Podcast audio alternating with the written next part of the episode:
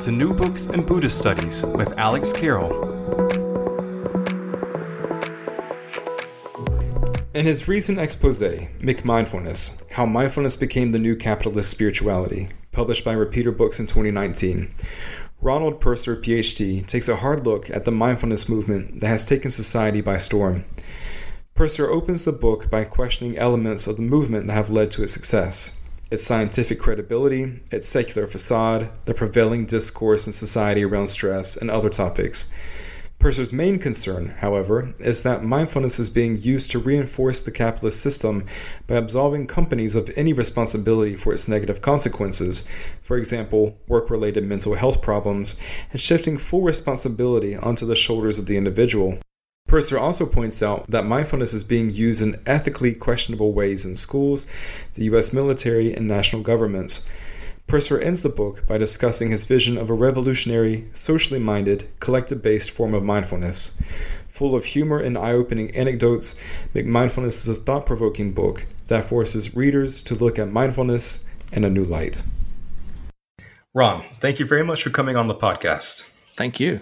So, I'd like to begin by asking about your professional background and what motivated you to write this book. Well, uh, I've been a professor of management at San Francisco State University for about 24 years. And before that, I was at Loyola University of Chicago for about seven years. Um, so I think that has partly uh, a lot to do with why I wrote the book, being situated uh, in the field of management.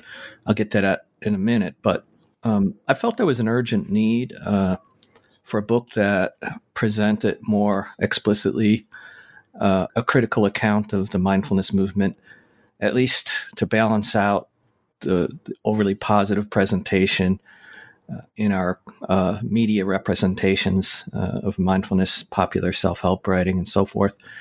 So I, I saw the book uh, in a way as kind of like a public intervention to uh, kind of systematically uh, question the uh, exaggerated claims, uh, the rhetoric, uh, also to expose the ways that mindfulness was refashioned into an instrumental technique for personal gain.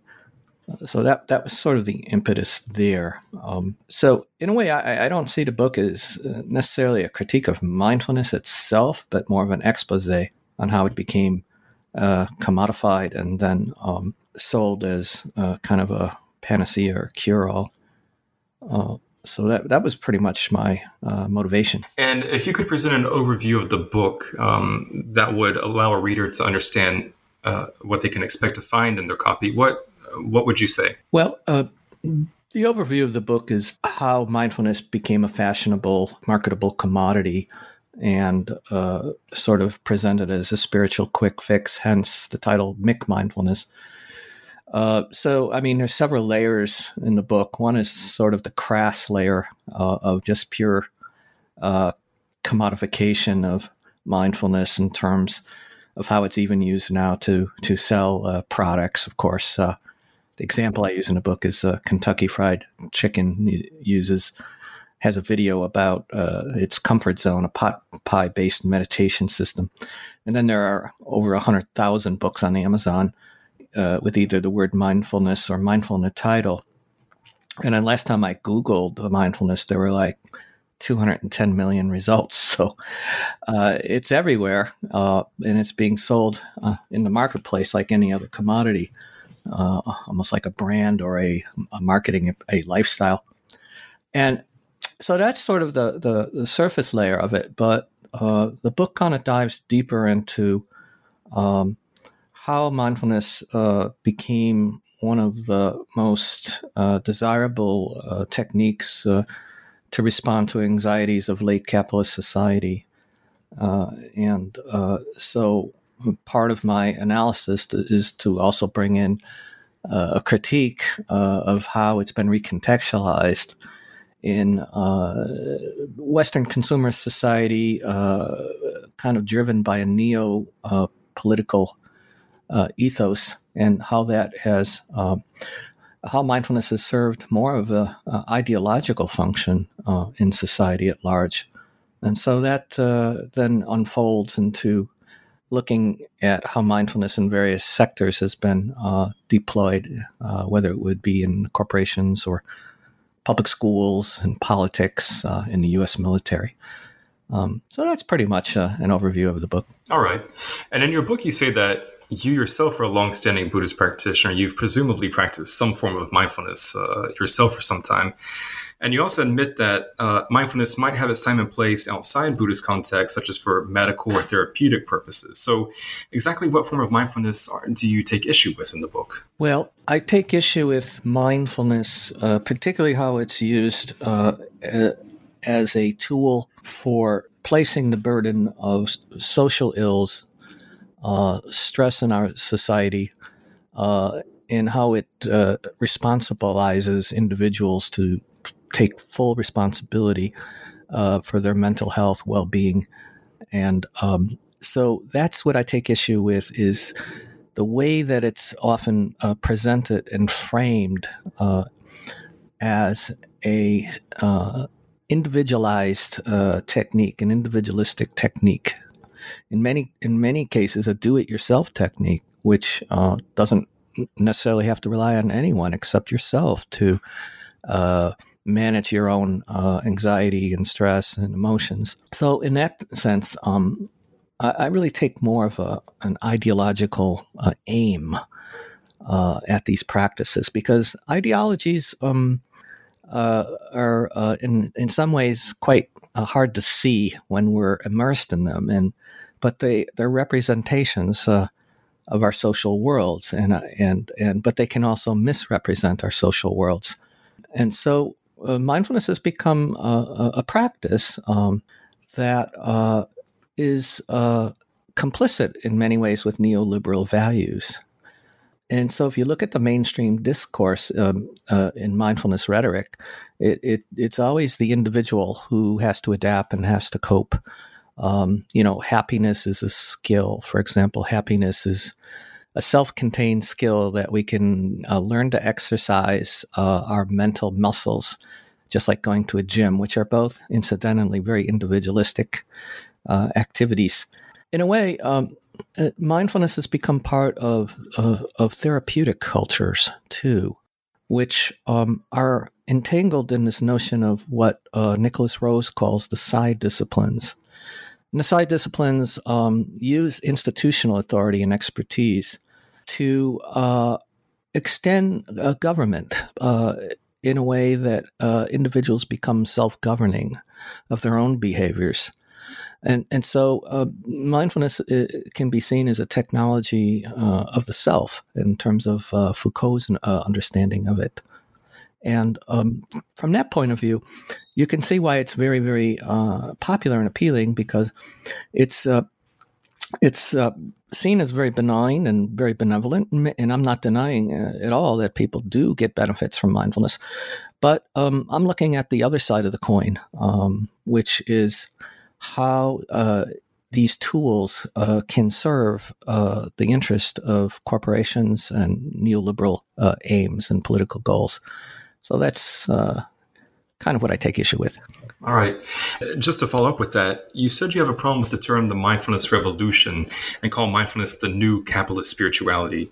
Uh, what do you mean by that exactly? Well, uh, yeah, I've always uh, I've always uh, kind of chuckled when I when I heard the term revolution, mindfulness revolution, uh, because when you hear that term, you always think of okay, what's uh, what's been overturned here, um, what's been radically changed, and um, if it is a revolution, it's an extremely conservative one.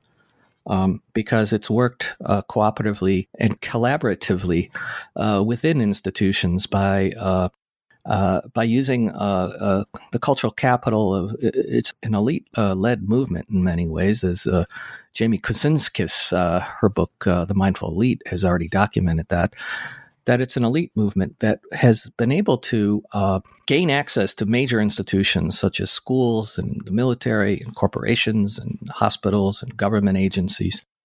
Um, and and and so it has not really offered any sort of uh, challenge uh, uh to these uh, institutions that um, oftentimes are uh, quite dysfunctional, quite wrought with power uh, inequities and so forth. And so it's very apolitical in a way. Kind of, uh, it, it, avoids kind of uh, any kind of vision of the social good. Um, um, it's kind of a laissez-faire approach. You know, let the market decide what's, uh, you know, what will uh, be valued. Uh, and so, from that point of view, it kind of follows the history of capitalist spiritualities, as Jeremy Carrette and Richard King have written in their book "Selling Spirituality."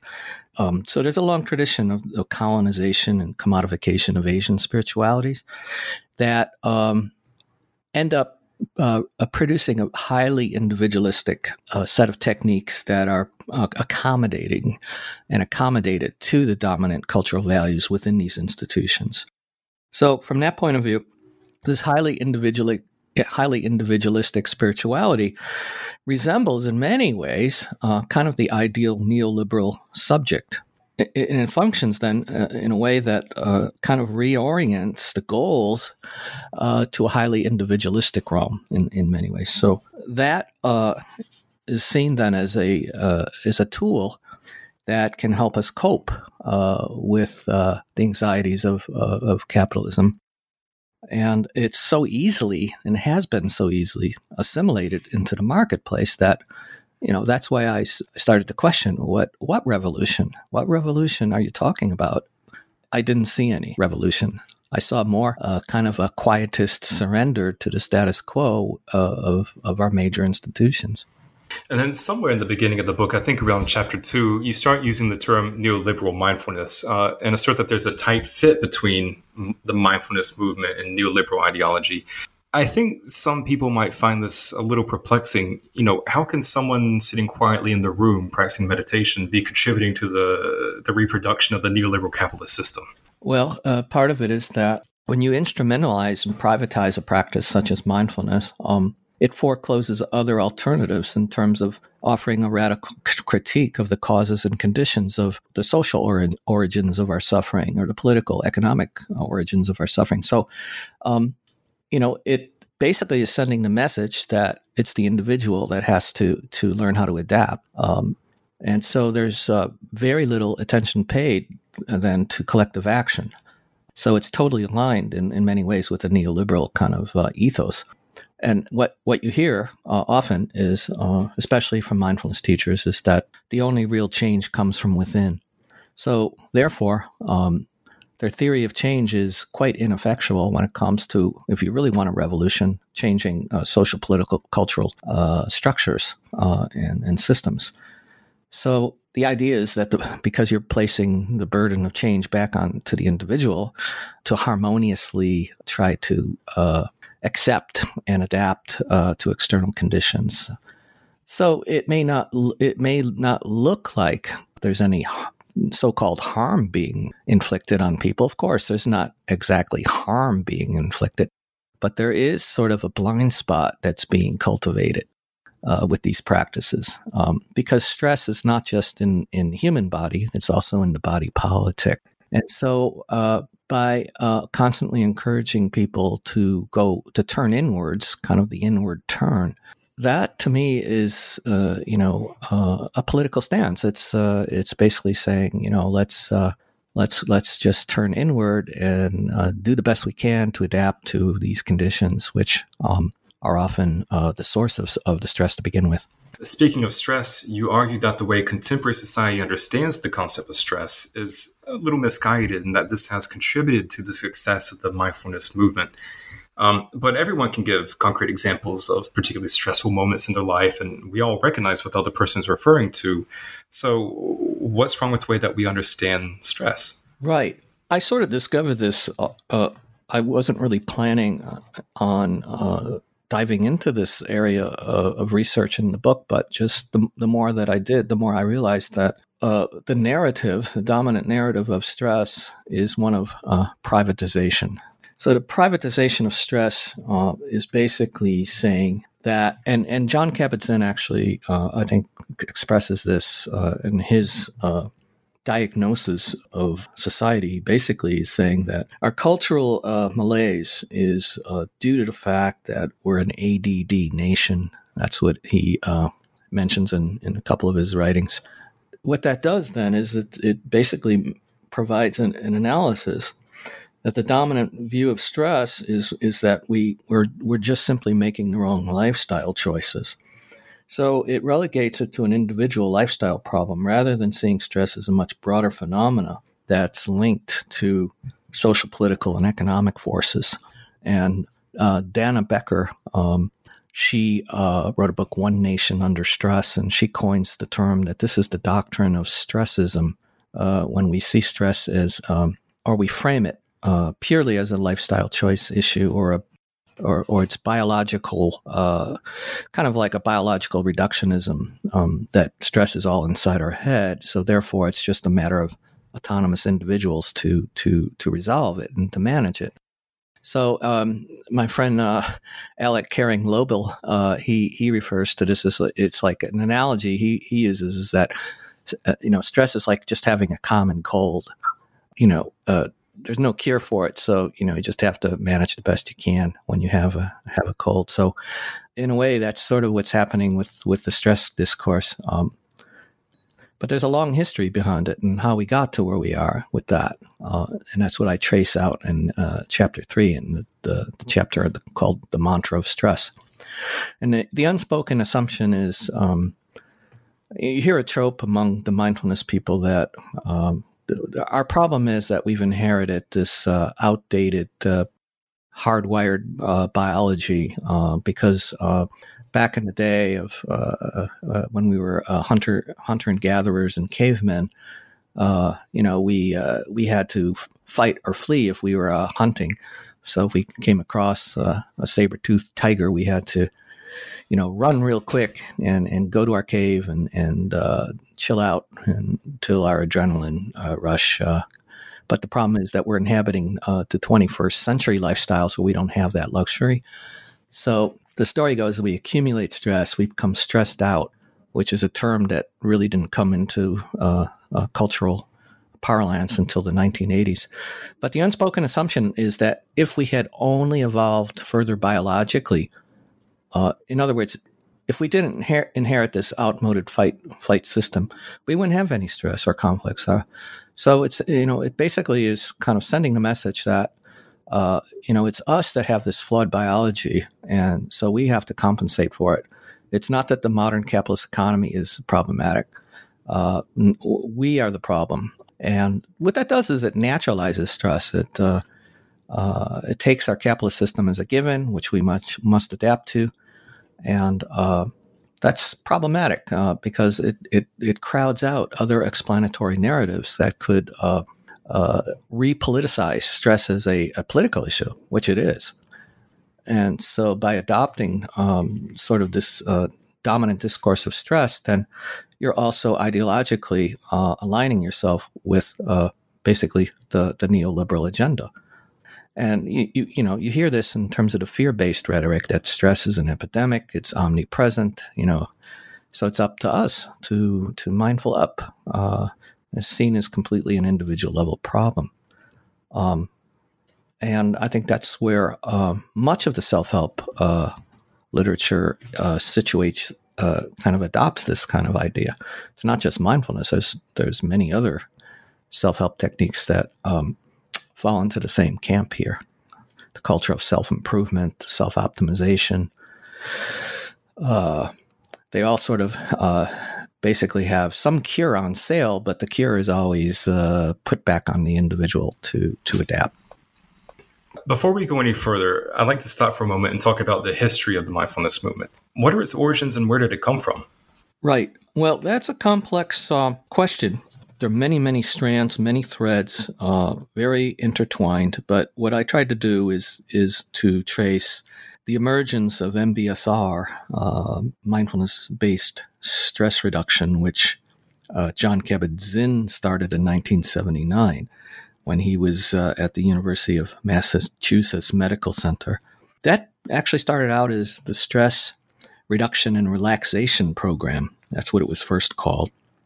And um, it was located at a University Medical Center. Um, and this was basically uh, the outcome of a vision that he had when he was on a Vipassana retreat, an insight meditation uh, society retreat in Barre.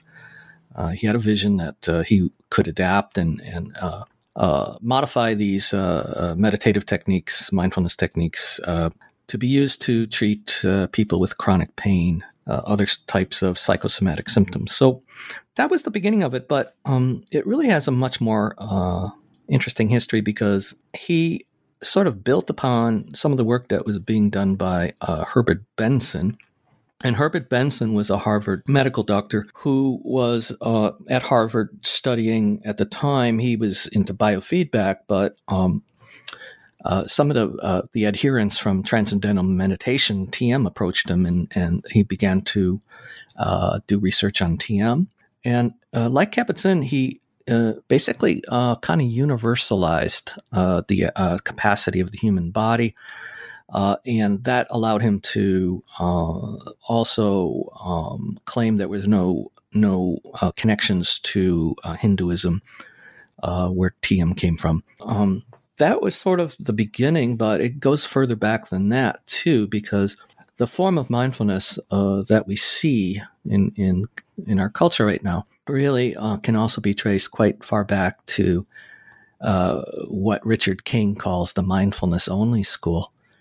Uh, and that was imported from the uh, Burmese and the Thai uh, revival movements uh, during the British Empire, with the British Empire and Christian missionaries were um, threatening the the existence of Buddhism in, in these countries during the occupation. So people like uh, Ledi uh, Sayadaw, Mahasi Sayadaw in Burma, they led a large lay movement which opened up meditation to lay people.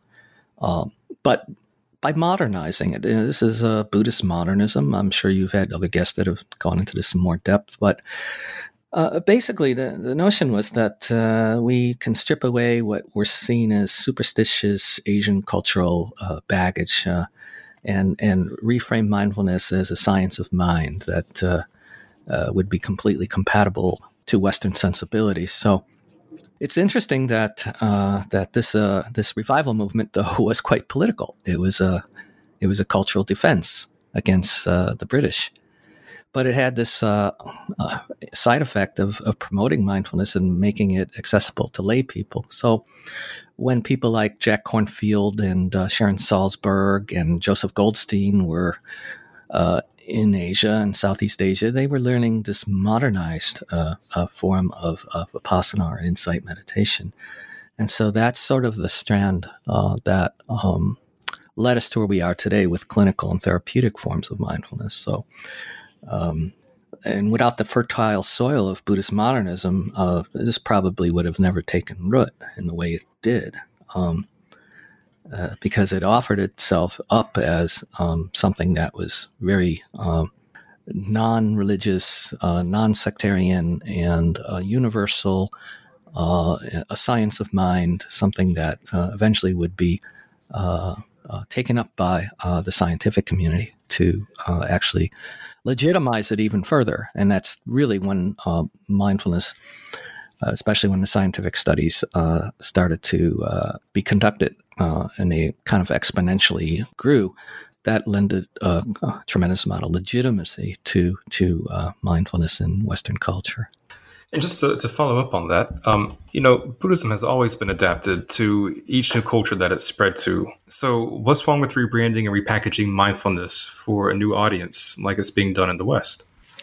Right. That is uh, absolutely a, a, great question. And um, that's something you hear quite a bit that um, Buddhism has always changed as it, as it moved from one culture to the next. So, and and it's true. Uh, Buddhism, as it moved from India to China to Southeast Asia, it uh, cross fertilized. It uh, it adapted to uh, other religions, such as in China. It, it, it mixed in with Taoism and Confucianism and so forth. But that was over a very long period of time. Um, like in China, it was like a 600 year process, and there were translators uh, translating uh, Sanskrit into Chinese, and there was a you know very long process, in depth process of cultural and literary translation in pre-modern times. But I think what um, I think what we're seeing here is something very different. Um, and Linda Heuman, a friend of mine, uh, actually wrote about this. I think, um, but we're we're in a different epoch in terms of all these different background assumptions and social imaginaries in Western capitalist uh, postmodern culture, if you want to call it that.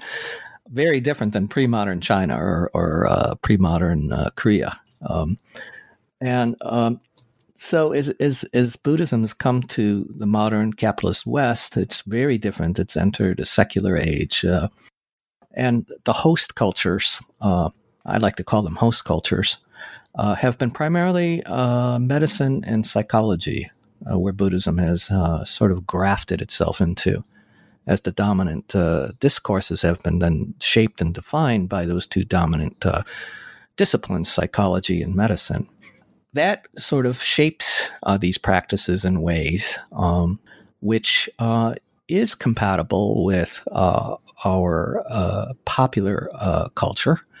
Uh, but I think there's other things happening that we may not be aware of in terms of what we may be downplaying, what we may be missing in terms of other ways of knowing, other modes of consciousness that don't necessarily conform to our Western beliefs and rationality. And so there's a, a strong commitment implicit, I think, uh, to scientific materialism in uh, the mindfulness uh, uh communities.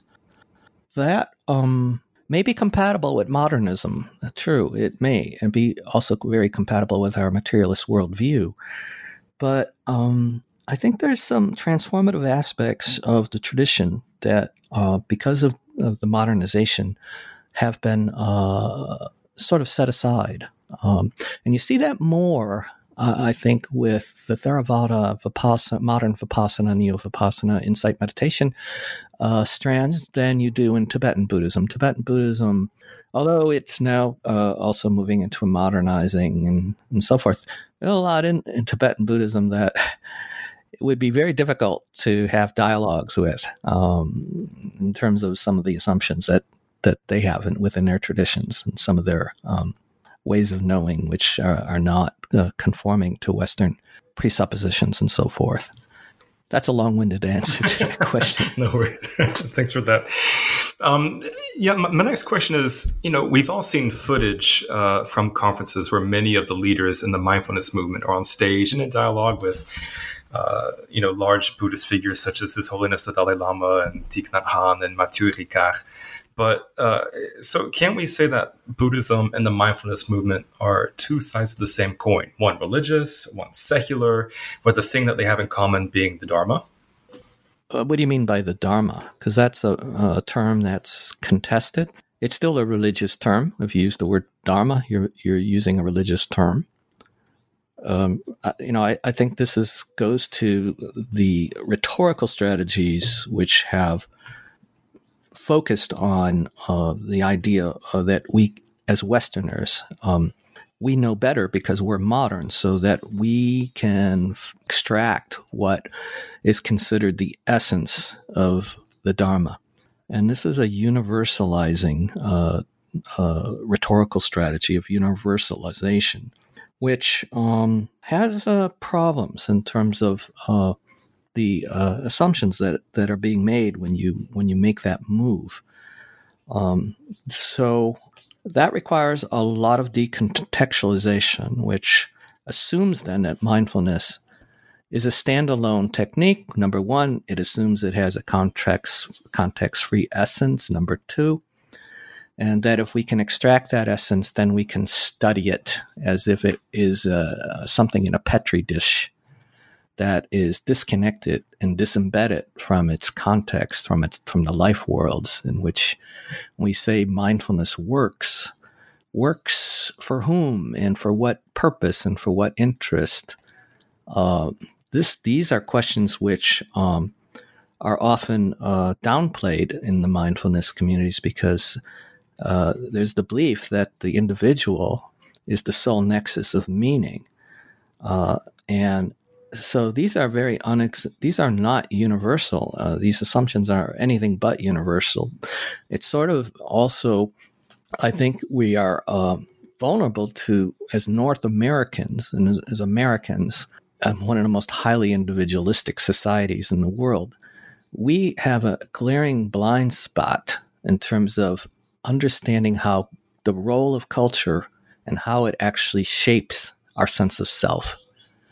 And I think this kind of universalizing tendency to say that uh, we have access to the, the universal Dharma, in a way, sort of opens up these practices to uh, all these market forces, all the uh, forces of individualism, and uh, but it's a it's a narrative I think that somehow tries to present mindfulness as standing outside of history or standing outside of our social and historical context, which uh, is impossible.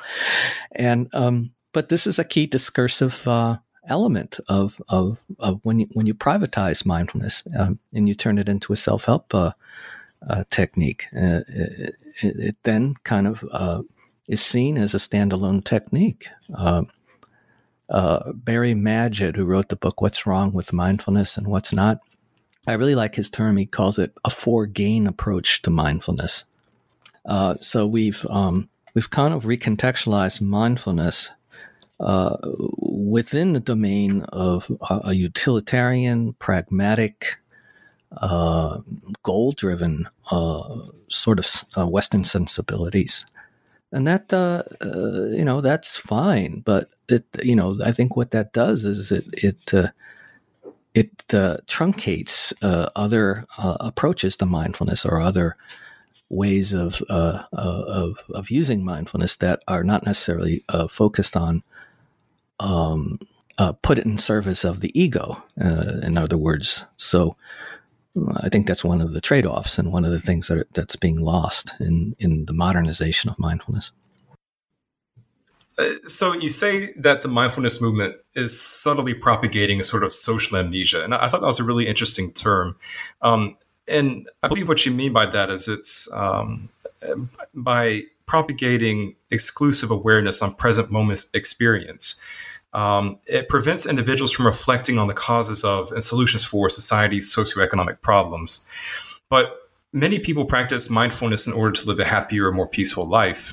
You know, not everyone is interested in becoming a warrior for social and economic change.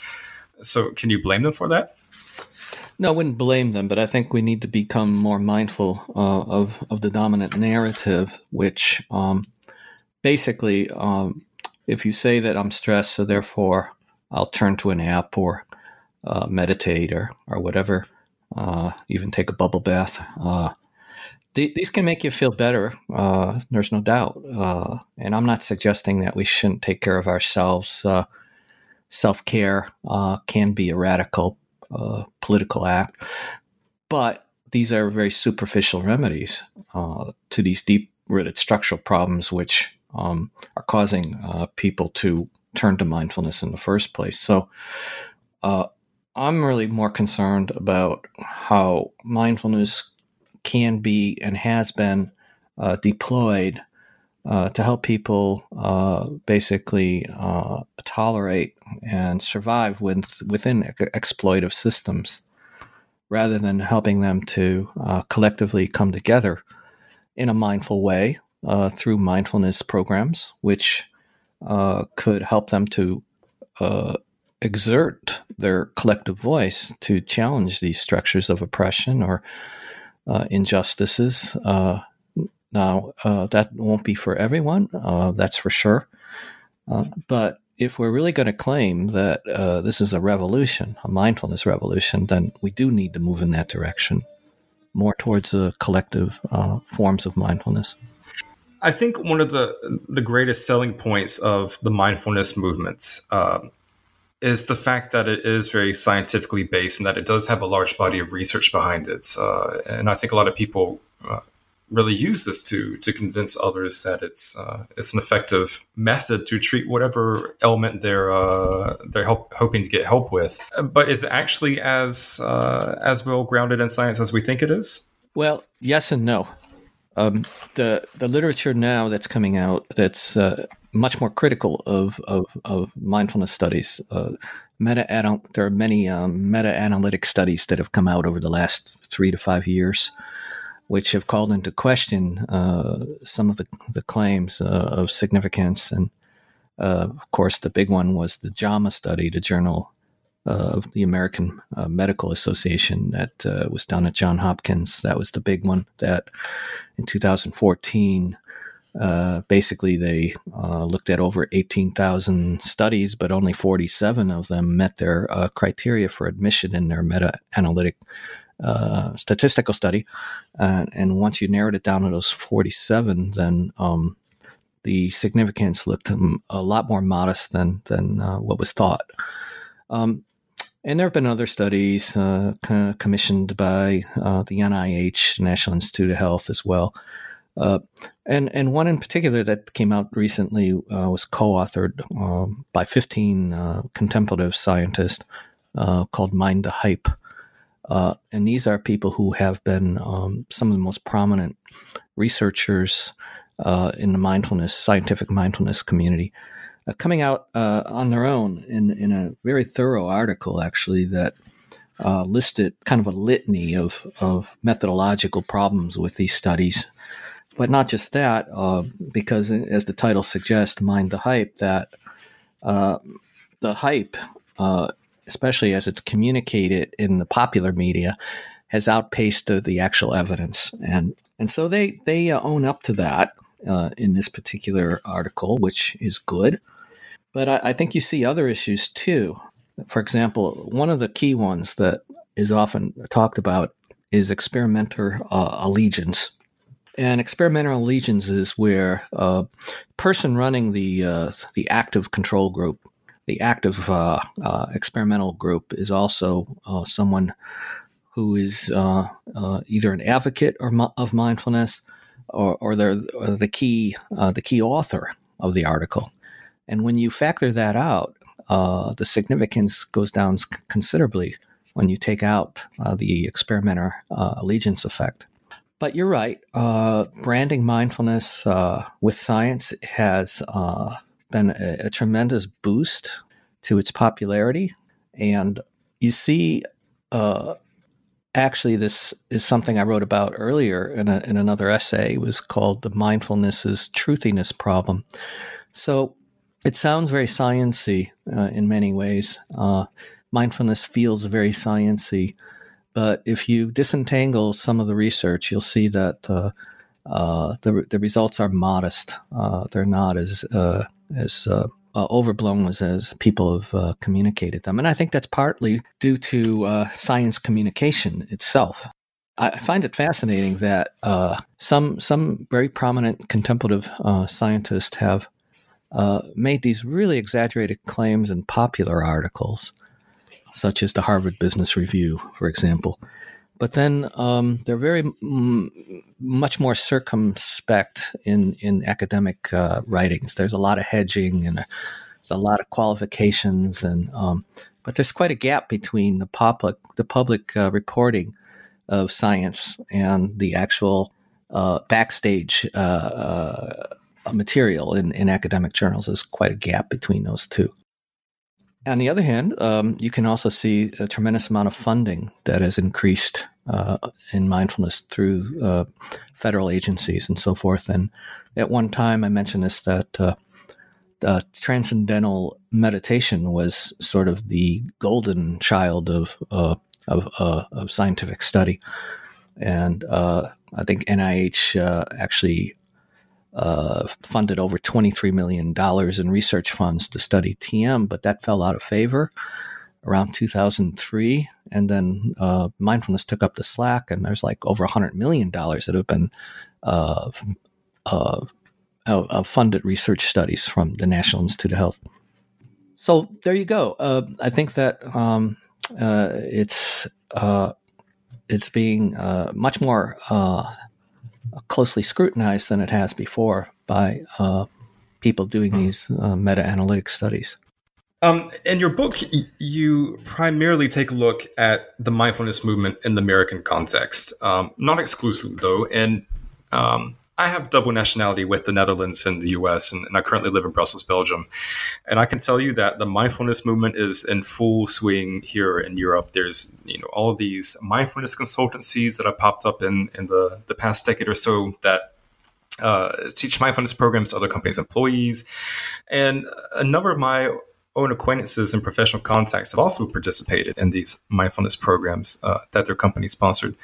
Um, and generally, I, I, think they react pretty positively to the experience. So, um, where's the harm if a company wants to offer a mindfulness program to its employees as an extra benefit?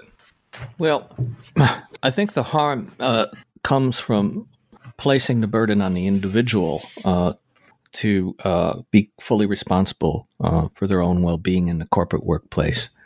Uh, because that means that uh, the corporation or the company, whatever it, wherever it may be occurring, can continue to do what it do, what it does. It could continue to require individuals to work eighty hour weeks. Uh, it could continue to um, basically exploit people in terms of uh, not offering them adequate uh, benefits, time off, sick days, uh, or the fast pace of work that their people are being subjected to, unrealistic workloads. It, there's no harm. I mean, and this is what uh, Kevin Healey, a friend of mine, talks about. Uh, that corporations, especially uh, you could say corporations such as Google and um, fairly large corporations. You don't see mindfulness programs being offered uh, at McDonald's and people working at, uh, at low wages uh, or at Amazon warehouses. But in, in these larger corporations, uh, mindfulness programs uh, provide what Kevin Healey calls an integrity bubbles. And what he means by that, that uh, small groups of employees within the corporations will get some um, palliative uh, benefits from mindfulness.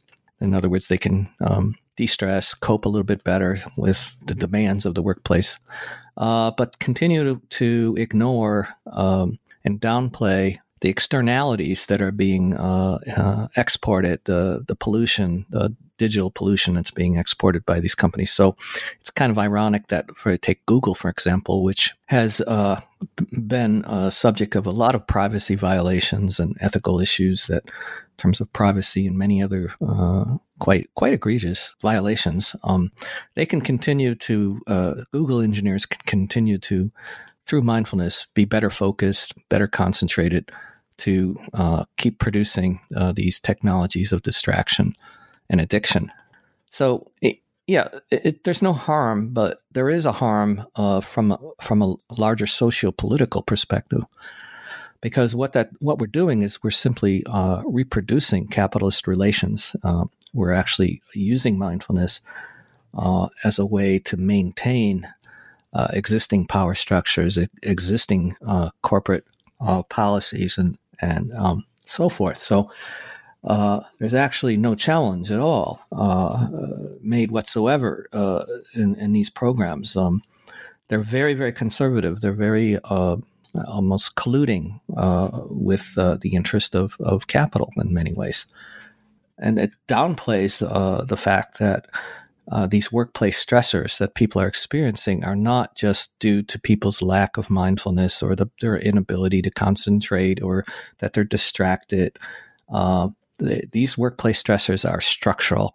Um, and this has been well documented by uh, people like Jeff uh, Jeffrey Professor Jeff Pfeffer at the Stanford Graduate Business School did a study uh, on workplace stressors. Found that uh, for the large part, there are um, things like uh, lack of health insurance, uh, unrealistic workloads, bad bosses. Um, long work hours, unrealistic time demands, all kinds of things like this which, um, of course, aren't addressed by corporate mindfulness programs. So, in a way, uh, what that does is it, it takes the ball off the corporation and puts it into the individual to to cope.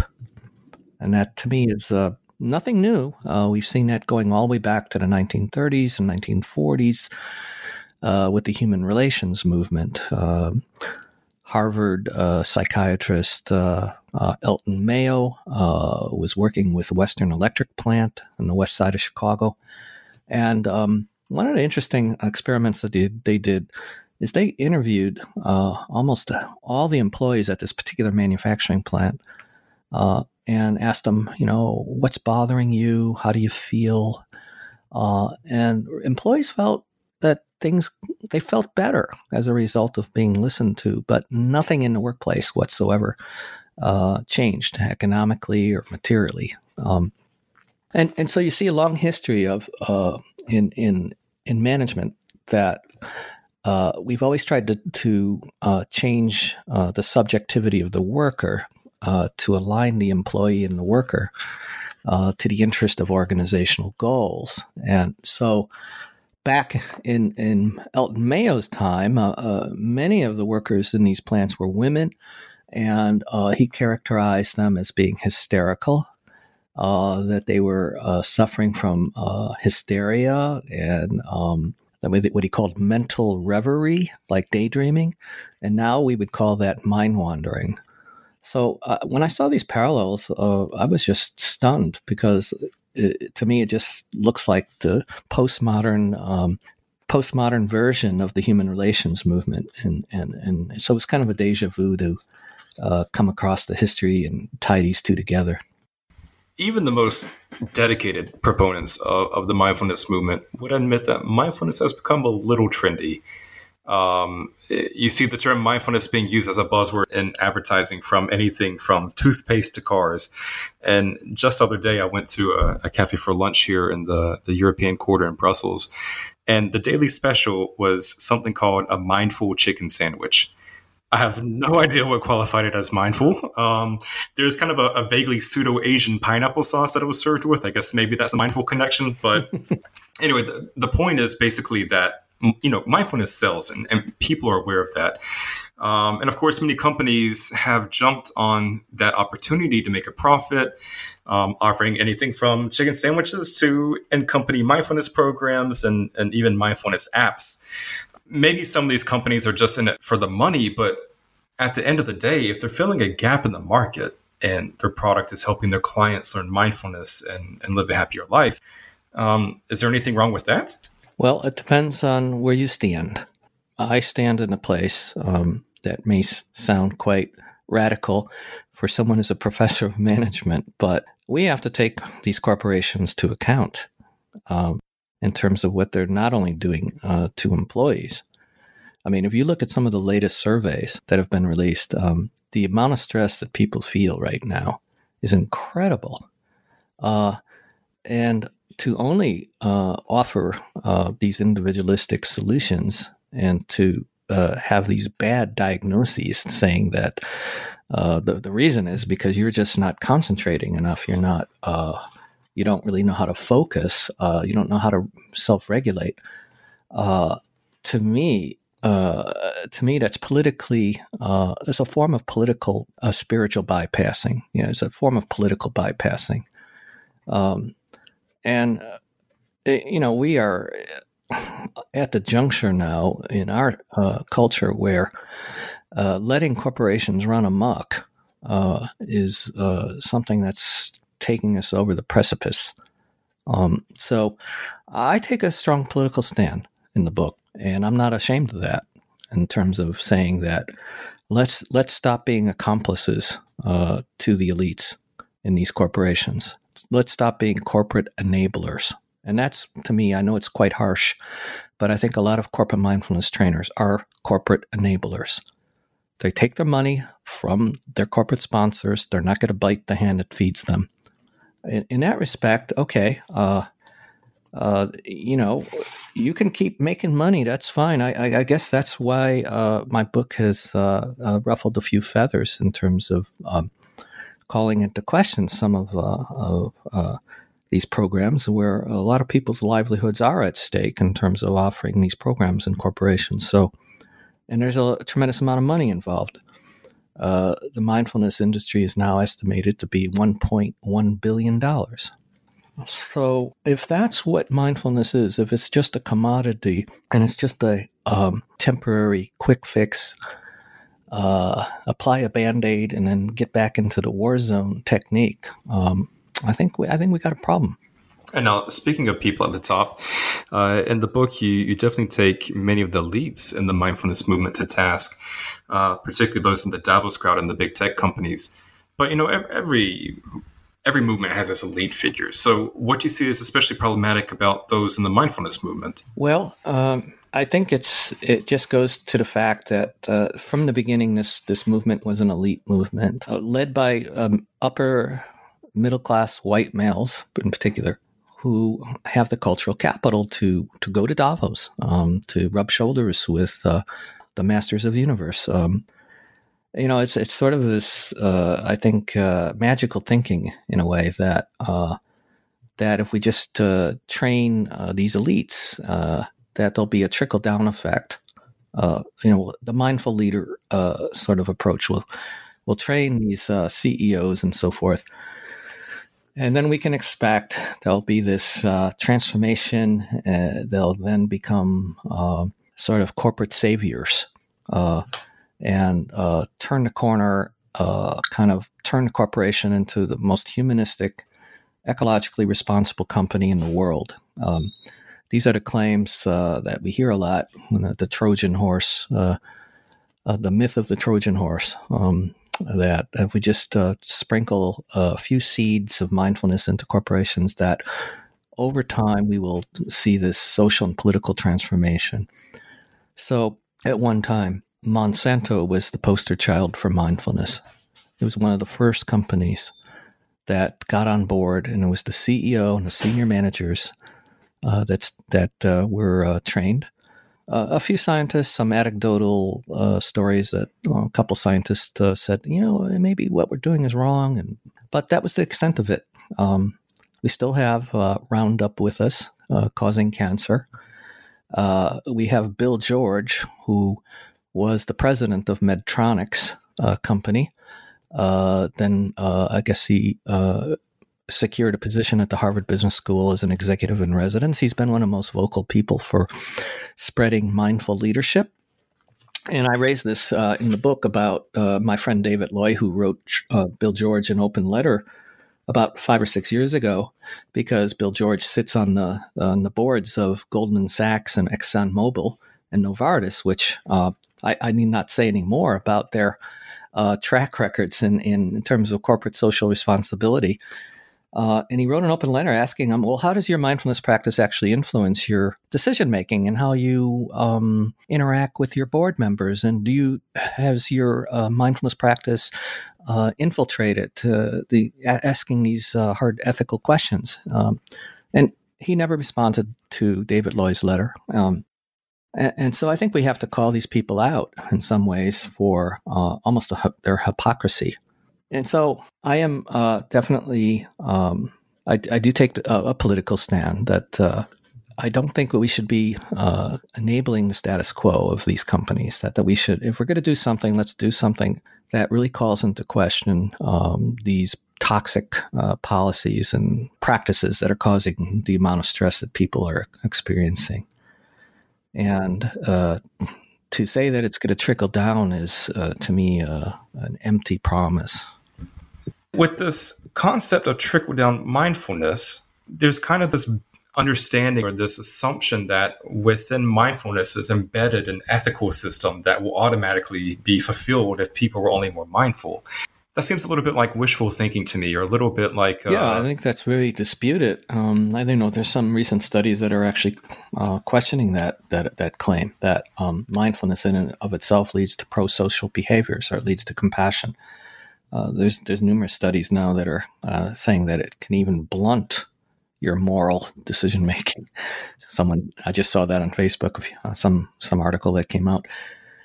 But yeah, I mean, the corporate context is very different than the monastic context, uh, and and I, I don't think that we appreciate that uh, that recontextualization is uh, something that uh, involves all sorts of uh, social forces, which uh, we presume are benevolent. Um, we presume that they're they're leading to the social good, and but I think that's some assumptions that need to be questioned, interrogated, in terms of also that meditation or mindfulness meditation in many ways can also be a form of spiritual bypassing, uh, not just on a, an individual level, but also on a political and structural level, and particularly when we see it uh, being deployed in a corporation. Um, and uh, so I, I, think this should give us pause, given just how market friendly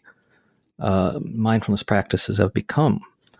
I think that should give us pause in, in some ways to take a step back and ask us uh, ask ourselves what's really going on. I, I, I, actually see some parallels to uh, how pharmaceuticals uh, have, pharmaceuticals have become so uh, prevalent. Uh, and, and as a form of spiritual bypassing, mindfulness can be used to alleviate our pain or to try to dull the pain that we have or avoid it. And you know, if we feel a little bit better, uh, that's ten percent happier. You know, if we feel ten percent happier, that's good enough. Uh, and I, I mentioned this later in the book that um, I think suffering, which is the first noble truth in in the Buddhist path and Four Noble Truths, um, that suffering is often telling us that something is wrong and and that the, it's there's signals that we could pay attention to. We could be mindful of our suffering and in ways that uh, actually don't privatize it as well. And and so um, we're in such a complicated world now where um, the forces of social suffering, and I, I, use the term social suffering because it's I'm trying to say that look, it's not just uh, something that's privatized within individuals anymore it's entangled. We have the complex orders of suffering that are entangled and hard to identify because uh, in a neoliberal order of society, um, we have these other levels of suffering. So, first level suffering is basically what we have been familiar with, right? Uh, at the individual level, even in Buddhism, uh, Buddhism has been a path of individual salvation that we take full responsibility uh, for our own delusion and and uh, um, mental poisons and try to to uh, uh, liberate ourselves at an individual level. That's been pretty much the history of of Western uh, of Asian and Western Buddhism, and um, I think we're at a point now where that that approach needs to be rewritten. in terms of like with the Venerable Bhikkhu Bodhi has been uh, talking quite a bit about this is that we need kind of a global mindfulness or a civic mindfulness, which clearly comprehends, clear comprehension, which is a, a one of the key factors of, of mindfulness. Uh, not just our individual mind streams, uh, mental toxins and, and kleshas within our individual mind streams, but also the socio-political uh, sources of suffering, which are entangled with our personal suffering. And, and that's that's kind of a whole new uh, paradigm, I think, that we have to move away from seeing mindfulness strictly as a therapeutic, uh, clinical uh, uh, modality, although that's part of it. That's definitely part of it. But also conjoin that with a more collective or civic form of mindfulness, which can bring to bear our uh, wisdom and compassion uh, at a more social and political level. Especially now that we're uh, facing up to the impending uh, ecological uh, crisis that we're in. Um, this is really something I think by turning critique back outwards uh, rather than inwards, rather than an inward turn, we also need an outward turn. And, and if you actually look at mindfulness from a canonical perspective, it it also talked about mindfulness uh, uh, having uh, external focus. It's not just internal. And so I think that by uh, seeing how the dominant discourse of stress, which has been privatized, we've seen it as a strictly personal problem, uh, the more we can kind of shift out of that discourse, um, I think the better off we'll be uh, in terms of liberating mindfulness so they become a force for social and political change, which doesn't throw the baby out with the bathwater per se. It's still uh, we still need to take care of ourselves. Uh, self care is very important, but it's self care uh, in in community with others. And I think that one of the problems of Western Buddhism, and I've had this discussion with a few people recently, is there's um, kind of a privileging of silence in in many uh, domains, uh, whether it's on retreat and so forth. Of course, there's a place for that. There's definitely a place for that. But I think that uh, there's there's something lacking. Uh, I think now uh, in Buddhist communities, and, and, and that lack has to do with um, finding ways to collectively come together more in dialogue to address uh, these more systemic and structural forces of injustice and exploitation. And so a lot of people think that, well, you know, Buddhism shouldn't be political, right? But I think there is a role uh, for the dharmic, the dharmic citizen, uh, and that's kind of uh, developing these civic virtues. So we think about virtues from an, uh, let's say, from a, a Aristotelian perspective of uh, virtue ethics, but there's the idea, um, at least the Greeks had this idea that we are always political. We we exist within a polis. We exist within a public space, and this is what neoliberalism has tried to destroy: is uh, the domain of public spaces, the domain of democratic dialogue, and uh, they had a word for people who weren't in the polis or people who uh, basically were apathetic. And uh, actually, the the the the root word, uh, the the root of idiot, uh, idios, was came from the Greek. Someone who was sort of checked out of society and not taking care of uh, of the public domain. Um, and so, when mindfulness is reduced to a self help technique, a do it yourself, standalone self help technique, then we have um, we have we're sort of putting aside other potentialities of mindfulness as a more civic, as a more communal, as a more um, transformative technique that requires uh, a lot more solidarity, and the solidarity can come by uh, suffering with others, which is actually one of the meanings of compassion. So I think that's a very different sort of view of mindfulness, different vision. And I'd like to, uh, to turn to one of the specific contexts in which mindfulness has been applied. Um, and you speak about this in your book a little bit.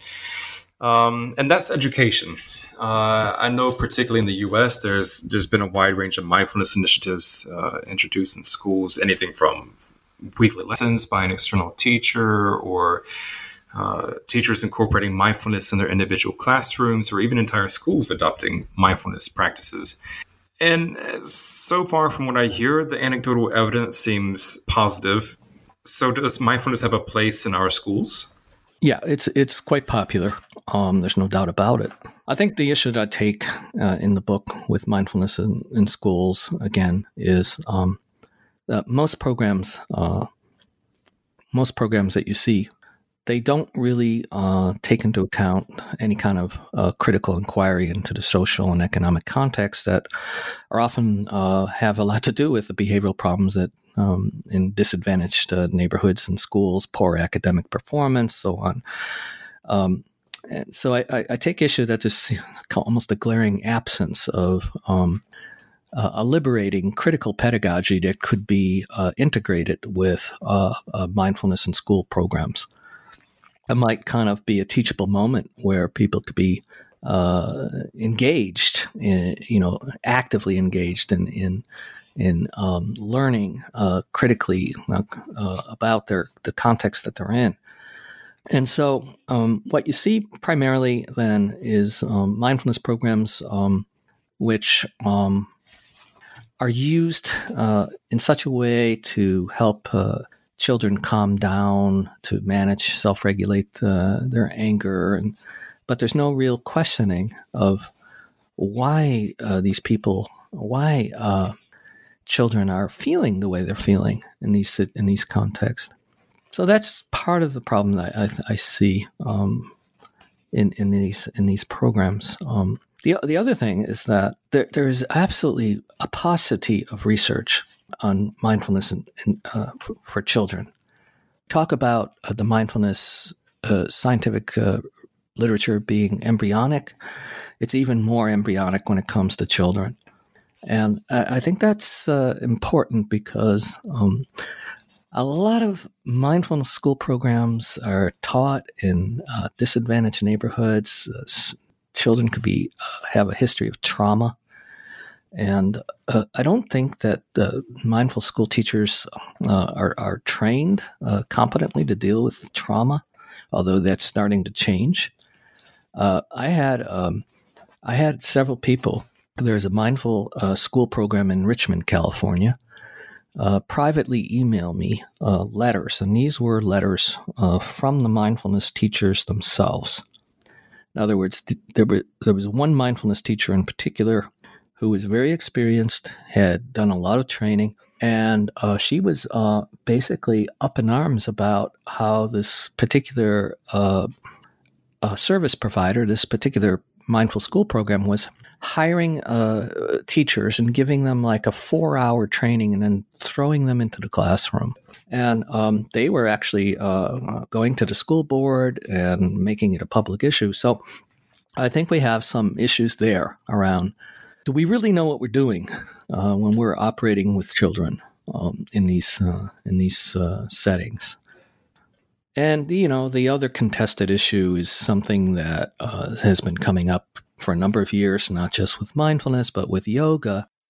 And um, one of my colleagues, of course, Candy uh, Gunther Brown, uh, just came out with a book called uh, Debating Mindfulness and Yoga in Public Schools. She's much more of an expert than I am on, on, on these legal issues, but there have been some legal challenges uh, to mindful school programs uh, uh, particularly the one uh, I think it was in Massachusetts was the Calmer Choice program.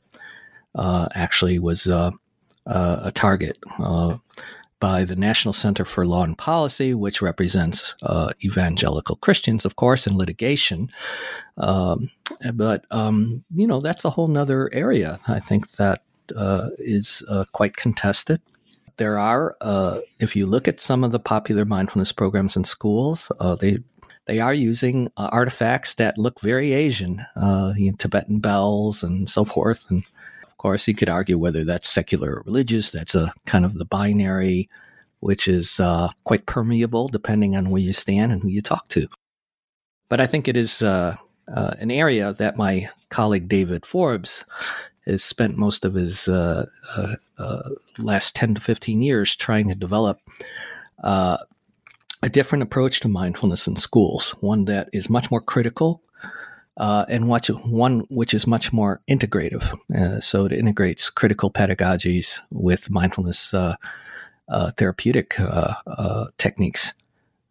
I have heard good news and good reports about what's going on in the New York City schools that they are one of the few programs that have consciously tried to integrate critical uh, critical pedagogies with uh, uh, mindfulness uh, uh, programs.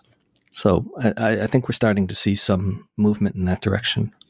And I think the, the ethics behind introducing mindfulness programs to schools is uh, made only that much more complicated by the fact that, uh, you know, certain actors within the, the, mindfulness movement like to kind of have it both ways. They, they like to present a secular front, but, you know, often behind closed doors or with their own audiences, they're often using uh, rather, you know, Buddhist jargon or speaking of, of the Dharma or overtly religious uh, concepts.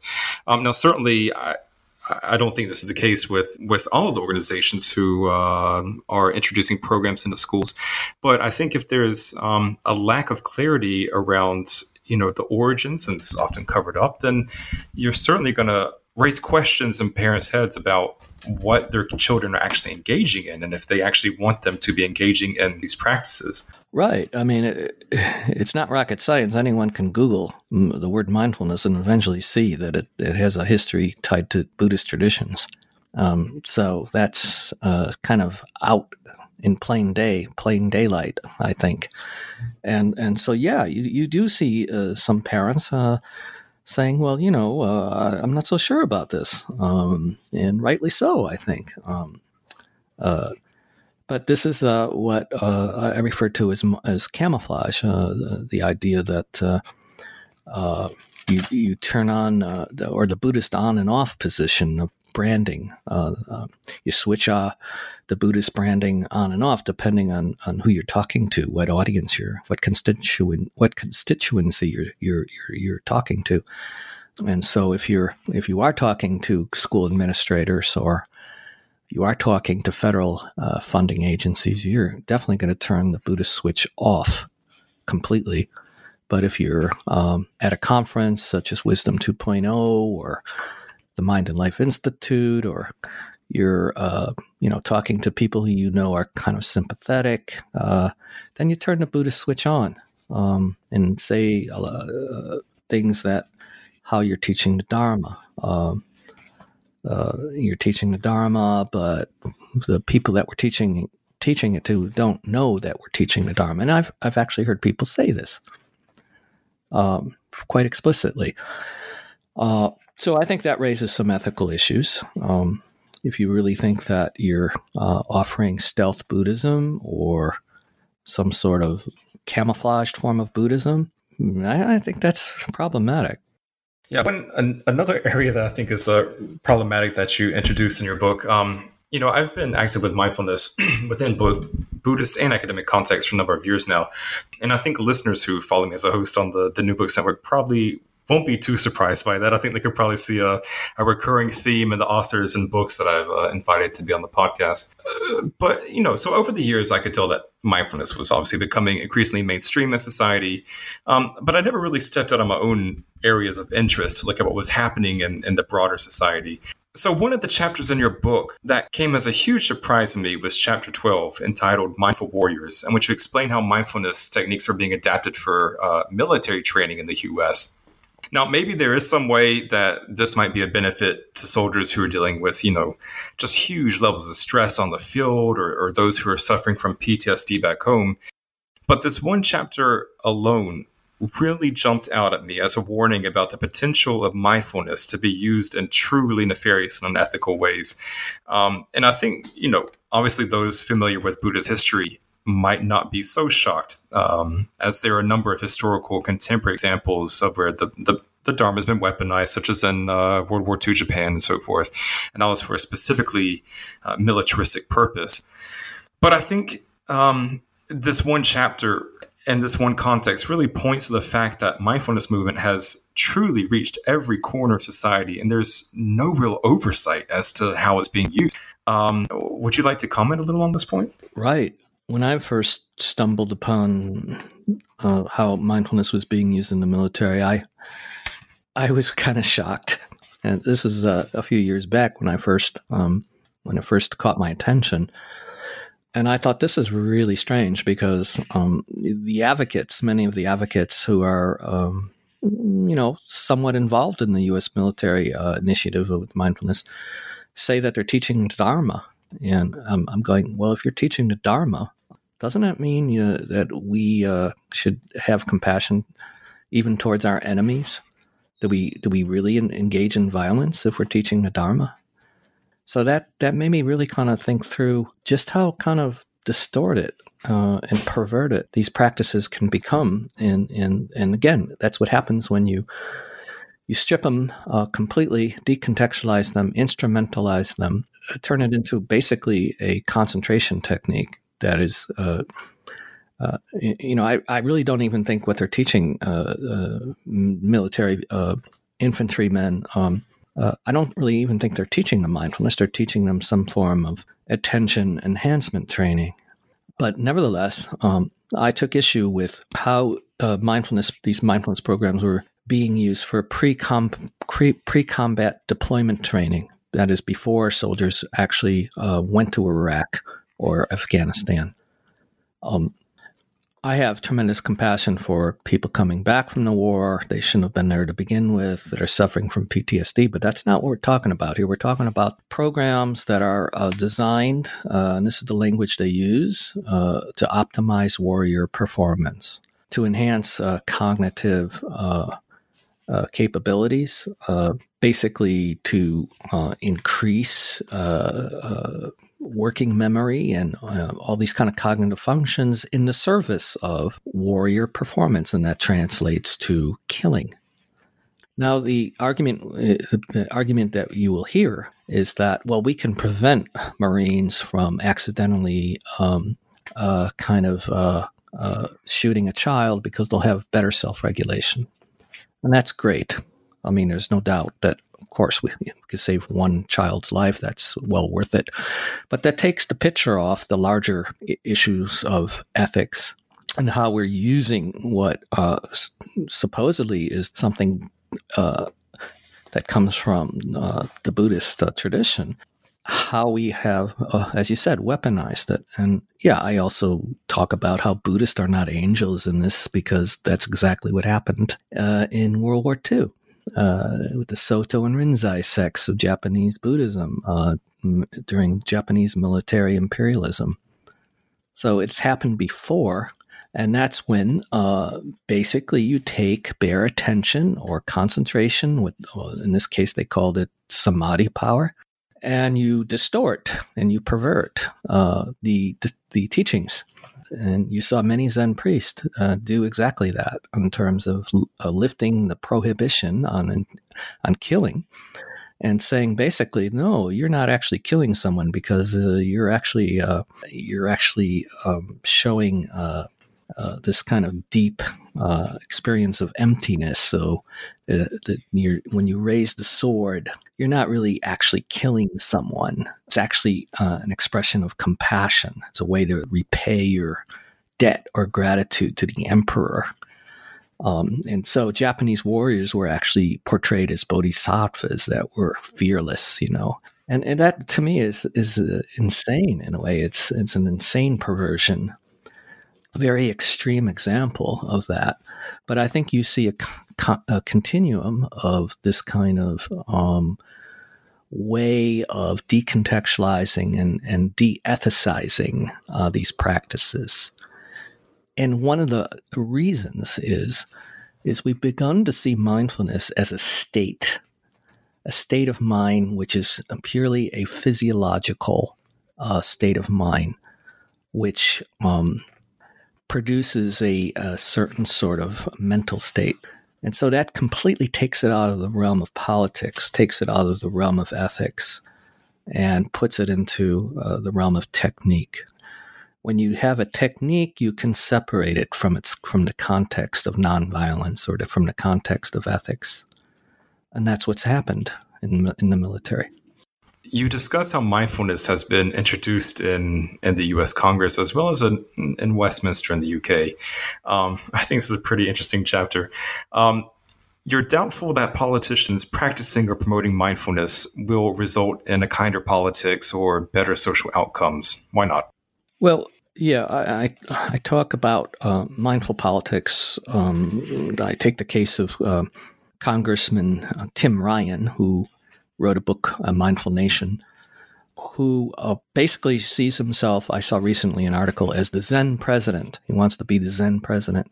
Um, but if you look at the book and you read it closely, it's an extremely conserv- conservative book, and it's almost a, right out of the neoliberal playbook, in my opinion. Um, he's he's doing actually uh, the self help rhetoric is making individuals responsible for their own welfare. Um, there's nothing you know radical in this book whatsoever. And the idea uh, is that uh, I, I, refer to it as the as a politics of depth.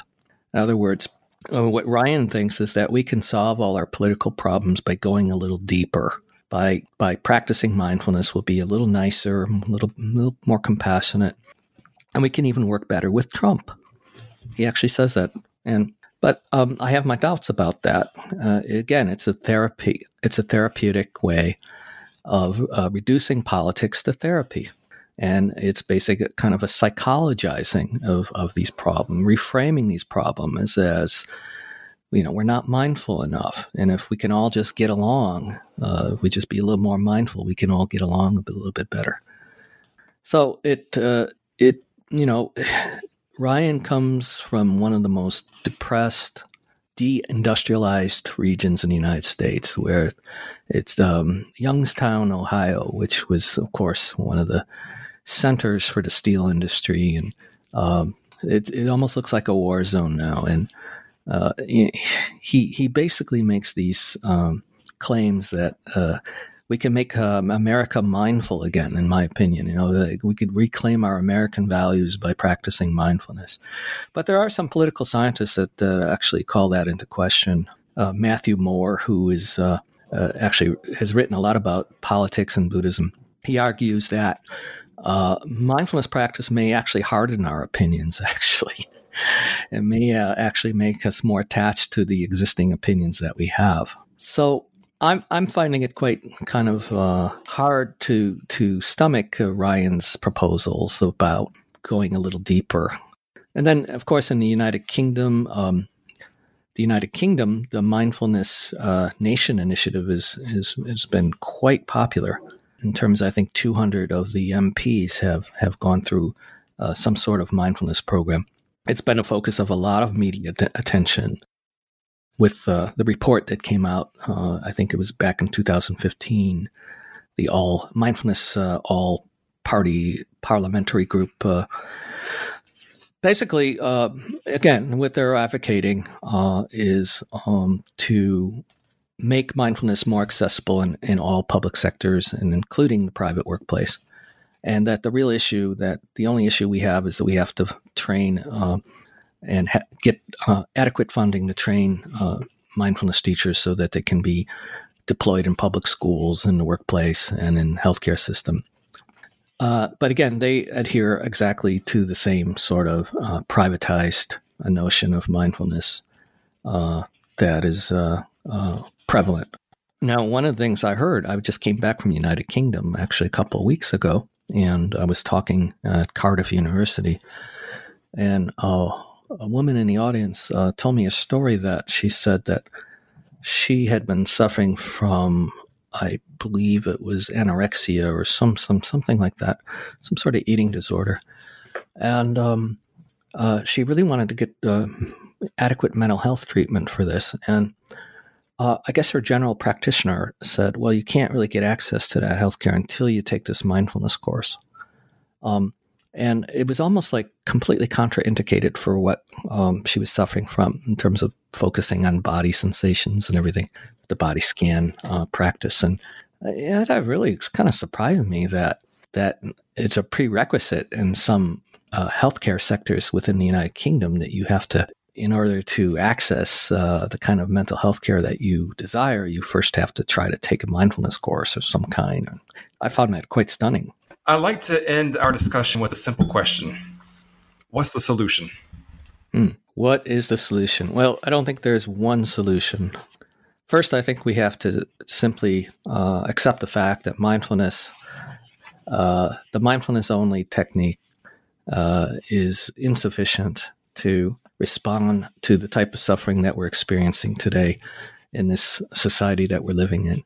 It's uh, it's a one step in the right direction, but there are a lot more steps to go by not looking at the social determinants of, of mental health, for example, which is now becoming much more uh, legitimate. Uh, the World Health Organization, United Nations uh, are now saying that. Uh, you know, everything is not a disorder of the individual. Everything uh, doesn't need to be medicalized and pathologized.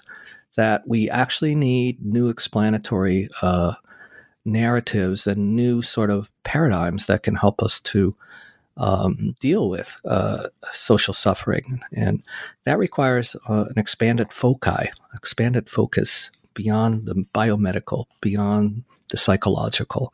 I like to see mindfulness, um, and I think there are uh, uh emerging trends in this direction, become a force uh, for social change, uh, become a civic force.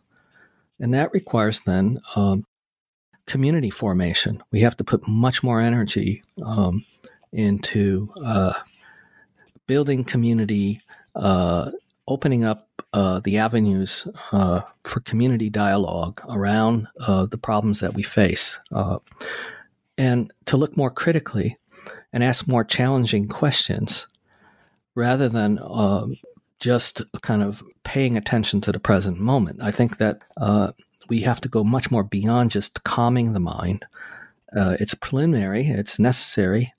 Uh, but if it's going to become a revolution, uh, it needs to get beyond its conservative uh, tendencies. It needs to really kind of call into question the social and political structures that we're living in and not be complicit in naturalizing this suffering that um, in in terms of enabling some of these uh, institutions that mindfulness has found itself in. So I think that requires new frameworks. Um, whether we draw from sociology or we draw from anthropology or political science, uh, we certainly need to expand this, the dis- disciplinary scope through which we see mindfulness. And, and for, the most part, it's been seen as a biomedical intervention, it's been seen as a clinical and psychological intervention. And those disciplines uh, are uh, traditionally very conservative. So I think by uh, expanding our diagnostic models um, beyond the therapeutic, that allows us then to uh, open up uh, new sorts of collective programs, new sorts of pedagogies which can then um, take into account uh, the the entangled nature of suffering uh, and see how it's entangled personally and collectively, and that requires